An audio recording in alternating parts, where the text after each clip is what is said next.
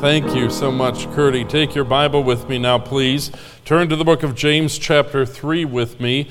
James, chapter 3, I want to tonight briefly speak about what I consider to be an occupational hazard of being a pastor, being a public speaker, someone who has to get up in front of an audience and talk a lot. Now, it's an occupational hazard. We're going to see in a moment what the hazard is in James chapter 3. Some of you already guessed it, but it does not just apply, the message tonight does not just apply to a man who's a pastor who has to do a lot of talking.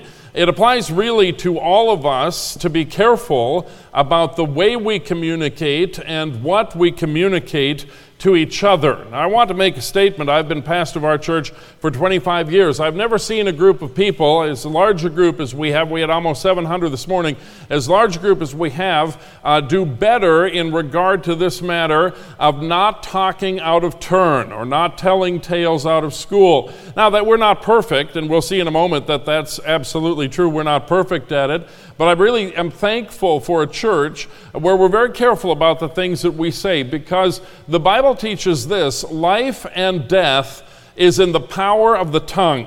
The things that I say to a person can either encourage them and give them life and give them strength, or I can condemn them and beat them down with my words in such a way that they may never rise again. There is great power in the things that we say. By way of introduction, I would say, especially parents, mom and dad, be very careful about the things you say to your children or the things that you speak over their heads. When I mean speak over their heads, you say something about them, maybe to your spouse within their earshot. Be very, very careful about that because those things can stick. And if it is negative words, they can become a self fulfilling prophecy. There is power in the words that we speak. The words that we speak can either give someone life or they can damage someone in ways that are deep and long standing, sometimes things that will affect an individual throughout their life. So we want to be careful about communication. Now, in James chapter 3, he's going to speak specifically about the tongue, the things that we say. But today, communication goes beyond our spoken word to written word. Things like text messages and, and uh, social media interaction, things such as letters, all of those things, all emails, all of those things have application directly to the passage we're looking at. And we want to be careful about our communication as Christians because the tendency of the culture kind of rubs off on us. He's Pastor, what's a tendency? There are many of them, but let me give you a couple. Number one, rage. Rage. We live in an age of rage where outlandish anger and inappropriate speech is increasingly acceptable. In other words, if we don't like something, we just blow up about it. That should never, ever be a Christian response. Well, Pastor Monty, you know, if you're going to be heard in this day and time, you just got to yell at people. I don't believe that at all. I believe for Christians to present ourselves in a Christ like manner, even in our speech, is very important. So, our culture uh, is something that rages. But then, our culture also is this well, any inappropriate topic is free for discussion. And inappropriate topics, you name them in your mind. I'm not going to name them tonight. Well, any inappropriate topic is free for discussion. In our society, certain things are off limits and it's ridiculous if you bring up Christ and the Bible, oh, oh uh, Pastor, this is a religion-free workplace. Well, my actually, my staff doesn't ever say that to me. They don't. They don't. It's not something my staff says. But but you're you bring up Christ and the Bible or church, and all of a sudden people act like you're breaking the law. Listen to me. You're not breaking the law. You have freedom of speech, and your religious expression is a protected freedom of speech. Understand that right out of the right out of the gate. And then you have crazy talk. Pastor Monty, what is crazy talk? You want to know what crazy talk is? Crazy talk is liberals praising Hamas and getting angry if you use the wrong pronoun. That's crazy. The same liberals that are praising Hamas get all bent out of shape if you don't use their preferred pronoun. By the way, what pronoun should you use? The pronoun of their biological gender. If a him tells you to call her him a her, don't do it. I'd never do it. I'd never do it. Used to pass mine, I'll get in trouble. I wouldn't do it. I don't play that game.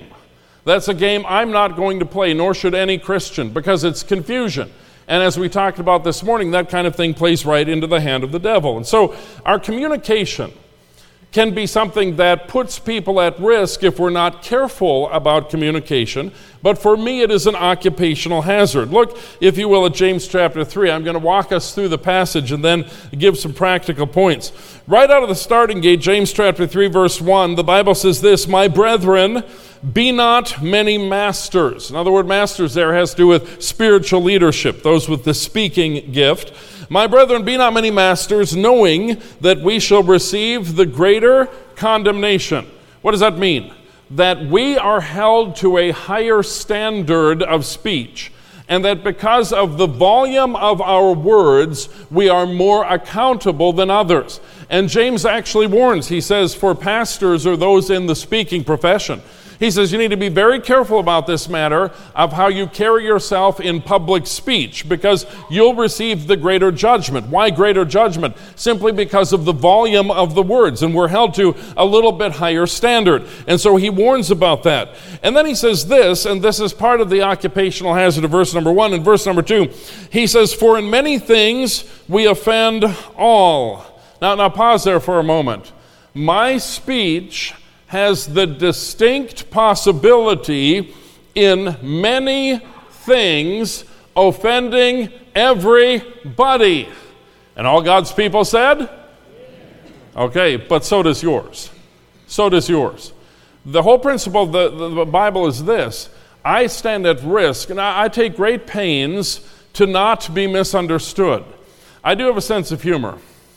My sense of humor, and some of you are smiling, are smiling right now, my sense of humor gets me into trouble with people who don't have a sense of humor. Have you ever noticed liberals don't have a sense of humor? They just don't. They can't laugh at themselves. They can't laugh at anything. They don't have a sense of, oh, I got, I got hurt and I, I, I can't deal with that. Okay, you won't be around me for five minutes without getting hurt, but I don't do that intentionally. I was preaching somewhere one time and someone came up to me in a huff. Can you imagine this? I can't even begin to imagine this. Come up to me and huff. Pastor Monty, you are just filled with microaggressions. I didn't even know what that meant. But when I found out what it meant, I thought, oh, I didn't do a very good job. I want some macro aggressions. I, I failed in regard to that whole matter. But uh, there is a risk of offending others. And I don't want to ever purposely offend anyone. That's never my uh, job. By the way, if, you, if I say something and you take a personal offense to it, the best thing to do is come directly and talk to me about it. Maybe I misspoke. Maybe you misheard, by the way, that's a possibility. Or maybe between the two of us there was a misunderstanding because communication is always a two way street. It is the responsibility of the communicator to communicate in such a way that everyone can understand and to communicate in such a way that no one could possibly misunderstand. That is a very high standard, and sometimes I miss the mark on that. But if you feel offended by something, I would encourage you just come and talk to me. Okay, I can clarify it. I can I can talk to you about it, whatever it may be. Uh, but that is a possibility. In many things, we offend all. And and notice what it, in verse number two, it's simply going to happen. Okay, for in many things we offend all. If any man offend not in word, the same is a perfect man. I don't know any of those. Do you? And able also to bridle or to control the whole body. So I'm open to offending others, as are you with your speech.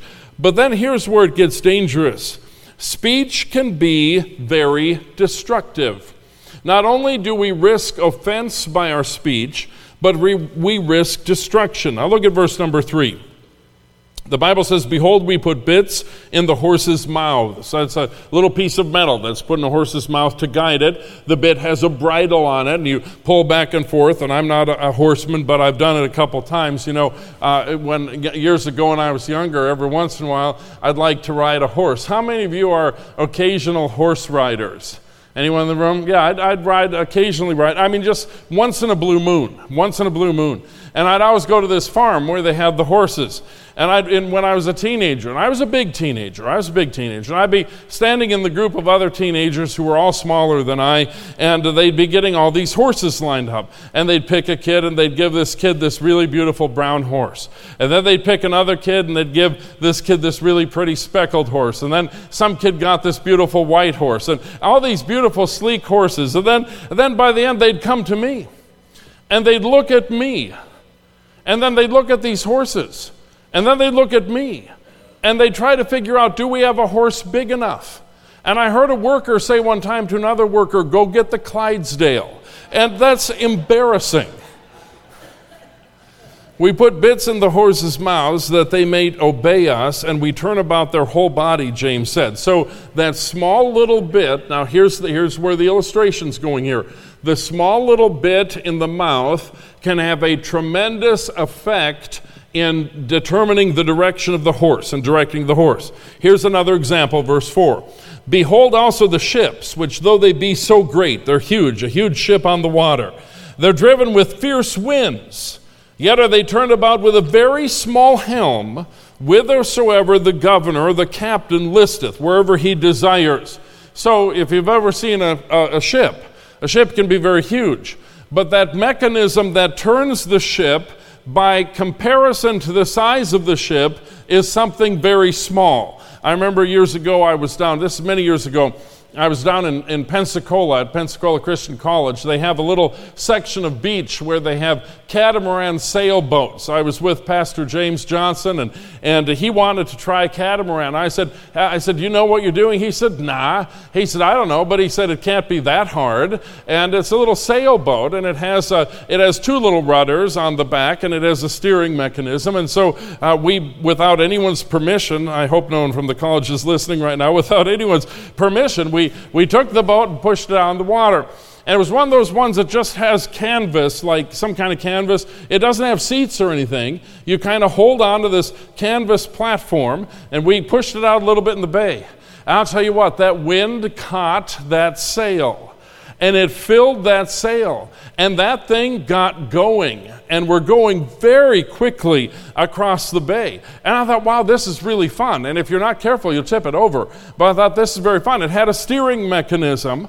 While we were out there, it had two little rudders. While we were out there, one of them broke. Now it was windy. So now we're down to just one meaning that we couldn't turn quickly, it would make a very wide arc.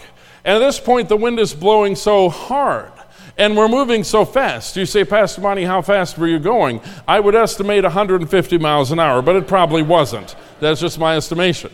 And, uh, and, but we were going right, we're in the bay, but we're heading out toward the Gulf of Mexico and we couldn't steer it, just very little. It would have to arc very, we couldn't steer it very well. And to make matters worse, there were other catamarans out there who assumed that we would avoid them. James was struggling with the steering mechanism, part of which was broken. And I was yelling at the top of my lungs, Get out of our way! We can't steer this thing! It was really embarrassing. Why? Because one little piece on the back had broken. Now, look back at your Bible. The ships, which though they be so great, are driven with fierce winds, yet are they turned about with a very small helm. The difference was that tiny little rudder on the back that controlled the ship. So the bit controls the direction of the horse, the rudder or the helm controls the direction of the ship. A very small thing making a big difference for better or for worse. Look at verse number five. Even so, the tongue is a little member. When the Bible uses the word member, speaking of a part of the body, that's what it means, a part of the body. Even so, the tongue is a little member, and boasteth great things. And then it says, Behold, how great a matter a little fire kindleth. Now, the bit is small, the rudder is small by comparison to the ship, and then he says the tongue is small in comparison to one's whole body, but he says, How great a fire a little matter kindleth. Can I ask you all a question? Do you all burn leaves? How many burn leaves? There's just something about burning leaves. I love burning leaves. We have tons of leaves at our house. Because I was gone on a church trip, uh, we had lots of leaves on the ground. So for a couple of days this week, I was working on the leaves. Yesterday, I decided that the most effective thing to do would be to burn leaves because burning leaves smells good and it's easier than raking. And so I got some long matches. I had this area that had several, a couple dead ash trees that I had had topped, really tall, one of them over 30 feet tall. And I had, there was a bunch of leaves in this area, and it was kind of like a garden, but not enough of a garden to worry about. And I thought, you know, rather than rake that or leaf blow that, it would be easier if I just set that whole thing on fire. And so that's what I did. I just took some matches and, and lit fires around, and all of a sudden that thing was, was burning beautifully. And it was, it was burning, you know, all the leaf part, the leaf part. The, other, the grass was left fine. But then I noticed something. This big old ash tree caught on fire. It did, 30 feet tall ash tree, caught on fire. He said, Pastor, what did you do? It was so interesting to me, I just decided to watch. So I took out a lawn chair and just watched. It was hollow on the inside, so that created like a, a, a draw for the air. And so the fire was turning into a torch on the inside of the tree, and smoke was coming out. This was the neatest thing, folks. It was super cool. And I just sat there and watched. And it burned, and then the bark started burning on the outside, and it was like a torch. And one of my neighbors noticed, and I assured them this is a controlled fire. Although although I didn't know what I would do if it got out of control. As long as it was up on the tree, it was a controlled fire, and it, it, was, it was burning, and I enjoyed watching it. And then all of a sudden, it just collapsed. The whole thing collapsed. And you said, What happened then? It continued burning. It is burning right now. Even as we speak, the length of this thing, it's just burning. You say, Pastor, did you leave the fire unattended? Yeah, I did, but it'll be fine. It'll be fine. I've got good house insurance, right, Steve? Homeowners insurance is fine. Okay. You're not committing to anything, Steve. You're not committing. Steve's my agent. Okay. We'll just not talk about this. Strike it from the record.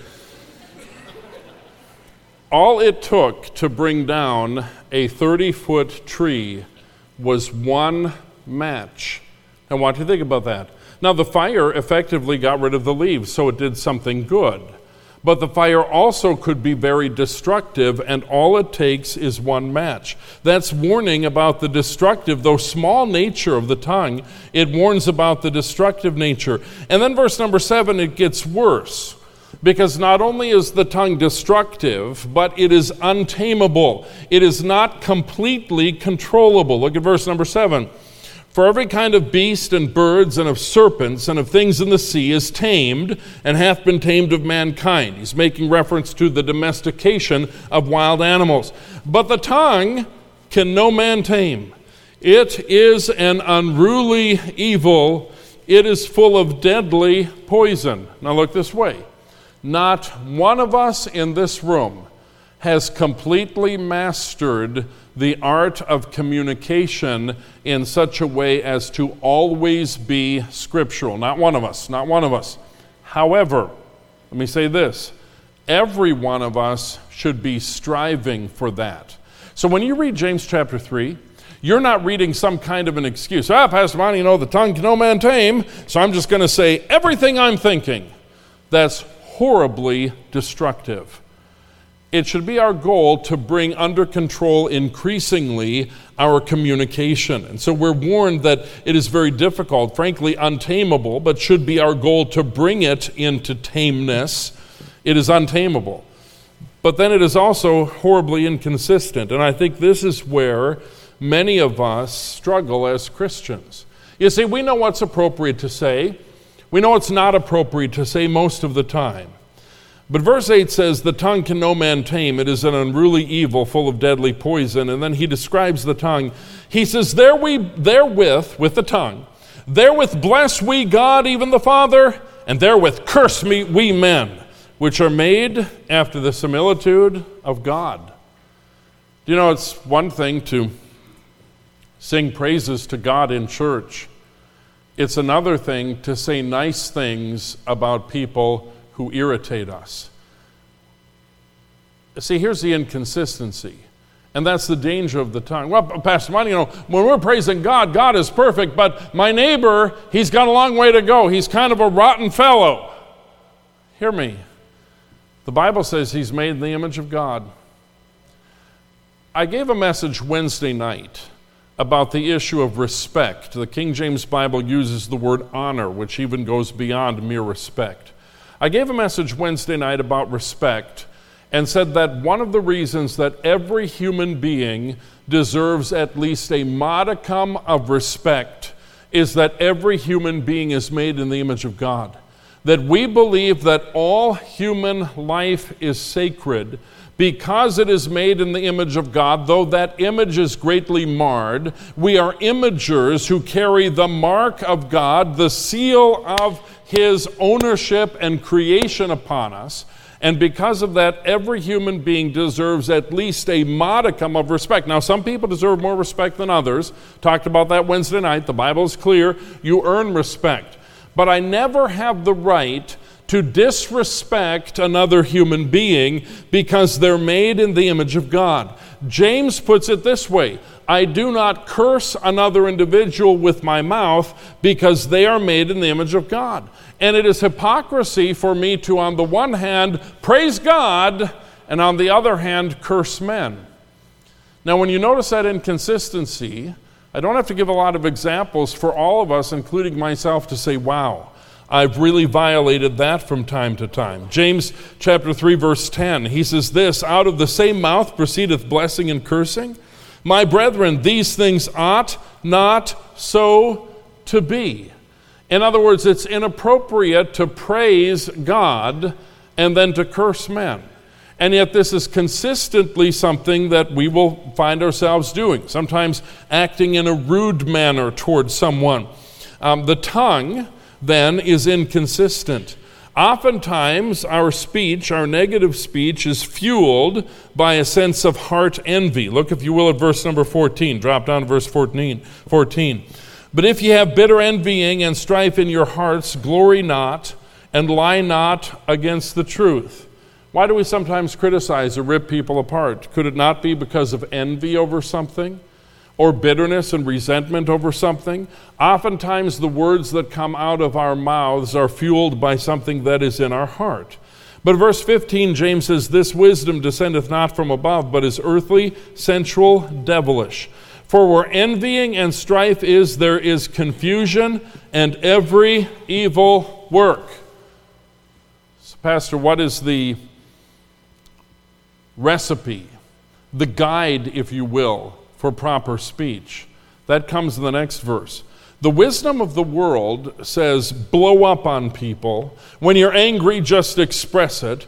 Criticize and condemn. But verse 17, and I'm going to cover a few points here.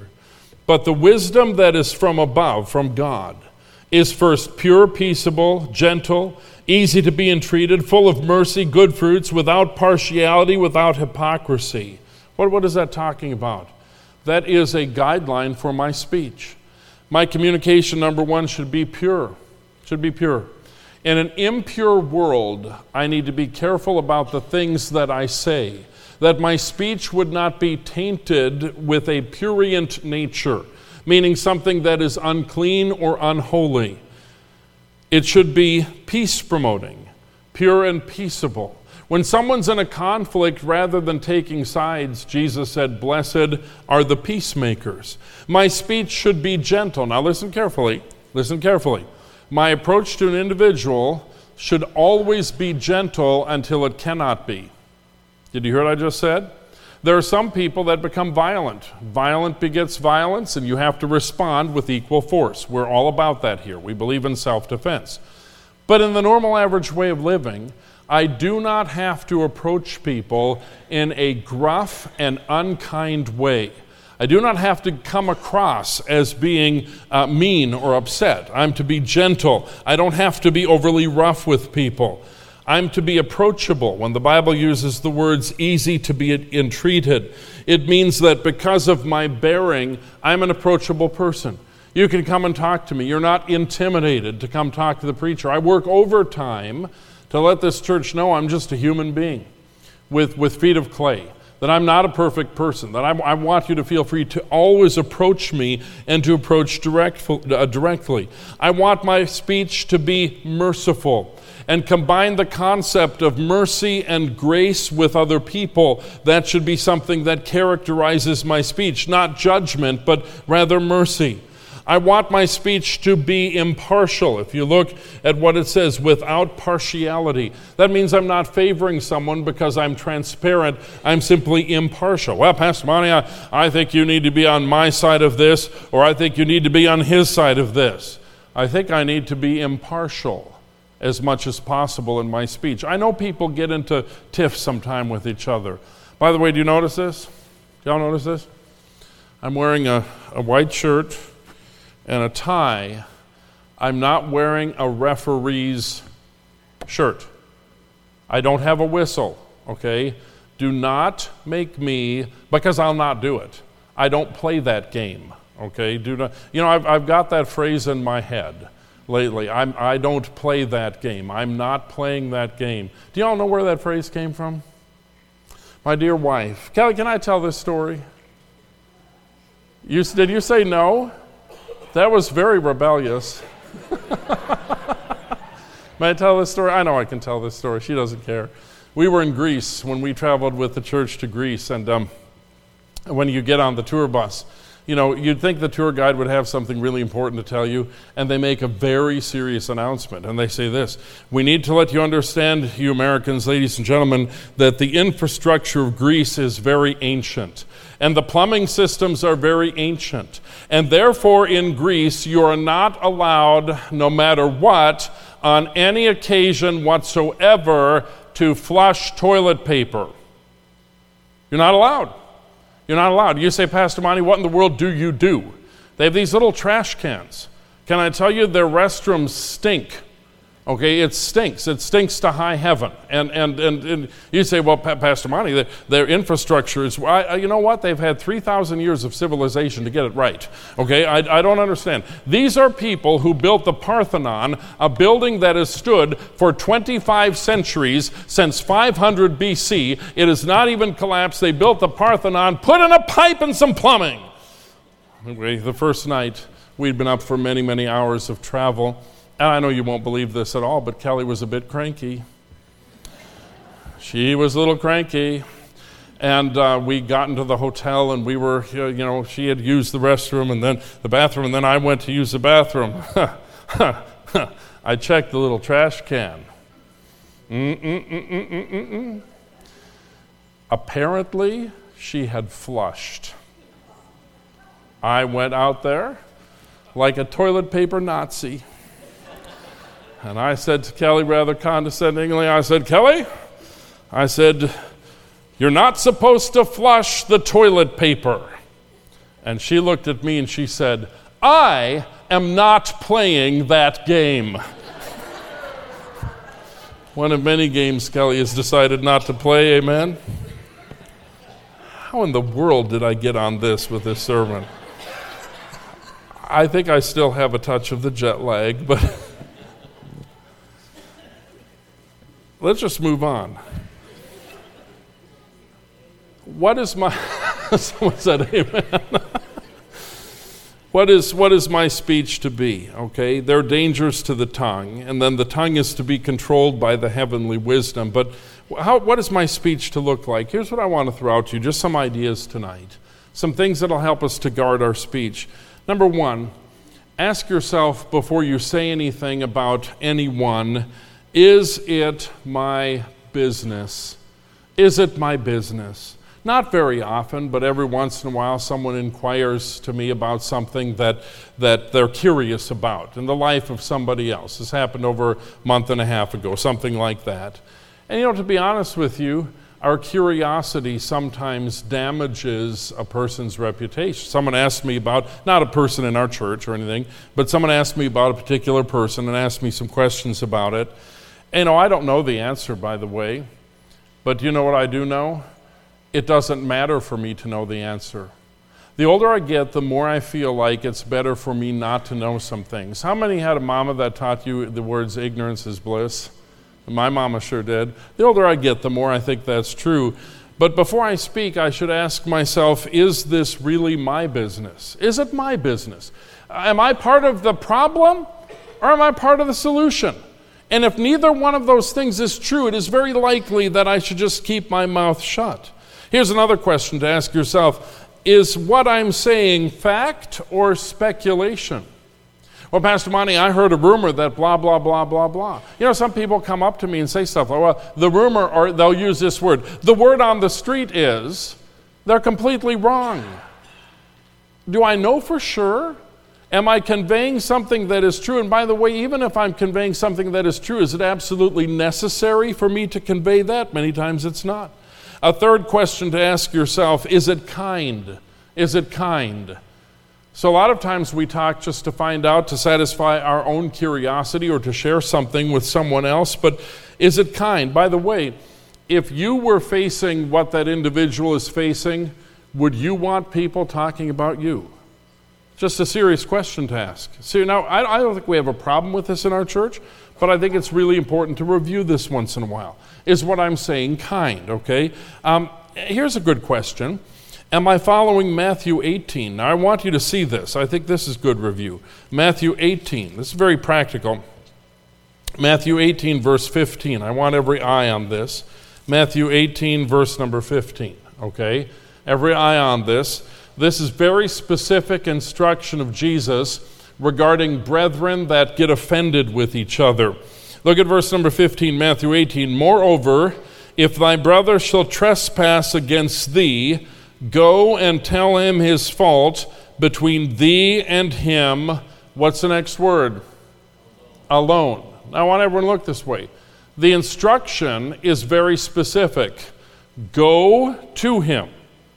Now, let me pause. It does not say write a letter. I hope everyone heard what I just said. By the way, it does not say Write an anonymous letter. I want every eye on me. Do not play that game with me or any member of my staff. Did you hear what I just said? I hope you heard that. I have zero respect for anonymous letters. I'm just making a statement here. I have to publicly own everything I say.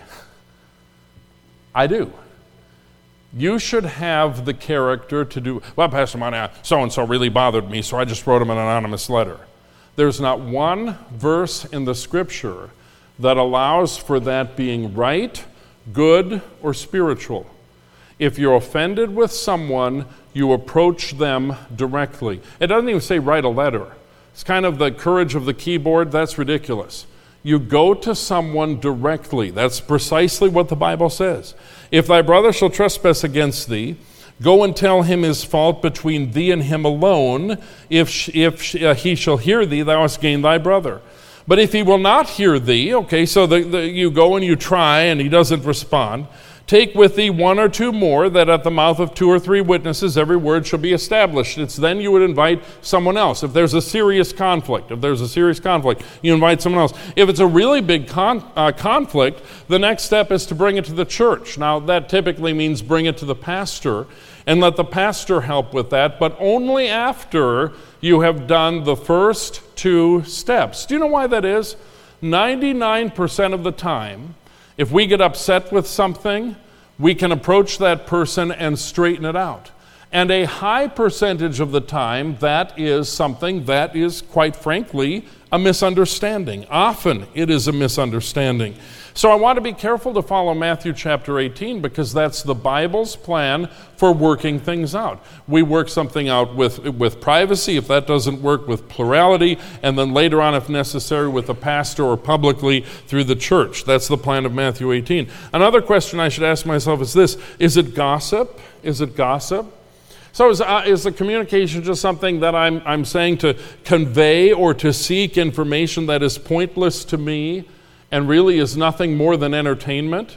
I, am just talking here, folks. That's a lot of the times we talk. hey, Pastor Mine, did you hear about the problem so and so is having? Or so and so is having? Or someone comes up to me and says, What do you know about so and so? Not anything I'm willing to say. Learned a long time ago that discretion is the better part of wisdom, silence is the better part of wisdom. I don't like when people approach me and try to get information out of the pastor. That just irritates me no end. I'm not saying we have a problem with this, I'm just saying I don't like it. The question you could ask yourself is this Is my speech gracious? Does it give someone the benefit of the doubt?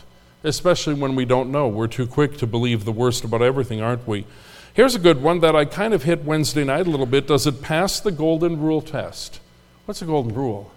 Do unto others as you would have them do unto you. That's the golden rule. Does it pass that test? If I were in that person's situation, would, would I want this talk to be going on? Does it pass that test? Here's a good question Have you prayed about it? So, a month and a half, a little something like that ago, when someone brought something to my attention, my immediate response was to pray for a situation. I'm not involved in it, the church is not involved in it, it's nothing happening here. But my immediate response was to pray and to pray every single day for that situation. And I didn't talk it up, I didn't try to find out more, just pray.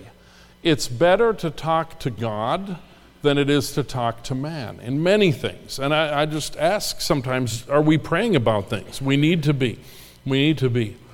And then a question I could always ask myself is this Will my talking about it make it better or worse? In other words, can I be a help in the thing that I'm saying? Or am I just saying stuff to say it, or because it's interesting, or because it's, it's information, or it's something that I want to share? I feel a sense of uh, superiority because I'm sharing something, or I feel uh, a sense of curiosity because I'm learning something. Will my talking about it make it better or worse? Now, these are all questions that we should ask ourselves before we share some information about someone, or before we gossip about someone, or before we speculate about someone. These are all kinds of questions. And sometimes, folks, it's just better not to know. I said a moment ago silence is the better part of wisdom. And it's good to inquire about something only if you have a compelling need to know. You hear what I just said? Inquiry is better only if you have a compelling need to know. Well, Pastor Monty, something's just under my skin. L- listen, listen. What do you do? You go directly to that person privately and you work it out. That's how you approach these things. the, the, the, the whole idea of, you know, anonymous communication. Stop it. Stop it. Stop it. It's not a good thing. But what is a good thing is when you say, hey, you're my brother, I love you, this is a concern that I have. And by the way, why go to that person? Because there's something about direct. I'm not even talking about the phone right now. There's something about direct human interaction that typically softens the approach and causes us to humanize a situation so that we can work through it. Now, what are we saying tonight? The tongue, the tongue is very powerful. Communication is very powerful. It can be used for great good or for great ill. And Scripture says none of us is ever going to be perfect about this. None of us ever going to be perfect. But Scripture says I am responsible, fully responsible, for doing my best to be careful. Here's a good thing. You ever been about to say something this ever happened to you? You're about to say something, and all of a sudden, right in here, you get that feeling, quote unquote, feeling that you probably should not say anything. Anyone ever have that happen? I have. I have like 5,000 times today. I have. Do you know, I, you know who I believe that is? I believe that's the Holy Spirit prompting me. Uh, uh, you know, just, just don't say it, don't say it, don't say it. You know what's happened? Every time, every time I've disobeyed that voice, it has not been a good thing. Every single time. So being cautious about what we say. Why, why, why Pastor Monty? Because God wants us to manifest the peace, the, the, the wisdom that is from above pure, peaceable, gentle, easily entreated, merciful, fruitful, impartial, and transparent. When we do that, we gather together as a family who loves each other and works together with one another. We have issues because we're human beings, right? But we settle them the Bible way. and then we move on to the glory of God. And that is the ultimate goal. So let's be careful about what we say to each other, about one another, how we approach someone. Be careful about all that. And just say, to the glory of God, I always want to be a blessing, and I never, I never want to be a curse. Father, thank you for the clarity of Scripture tonight that helps us and guides us, Lord, in an area where every one of us has weakness and fault and frailty, and it is a repeated thing. Uh, Father, I pray that you'll help us in our communication to be biblical. Lord, we claim to be Christians, we ought to act like it, and we ought to follow the guidance that is given in the pages of the Bible. Make us more like Christ for having heard the admonition of uh, James the Apostle. I pray you'll make us more like our Savior. Father, bless, I pray, in the invitation time. And Lord, as we go from this place, help us to remember these thoughts. In Jesus' name, stand with me.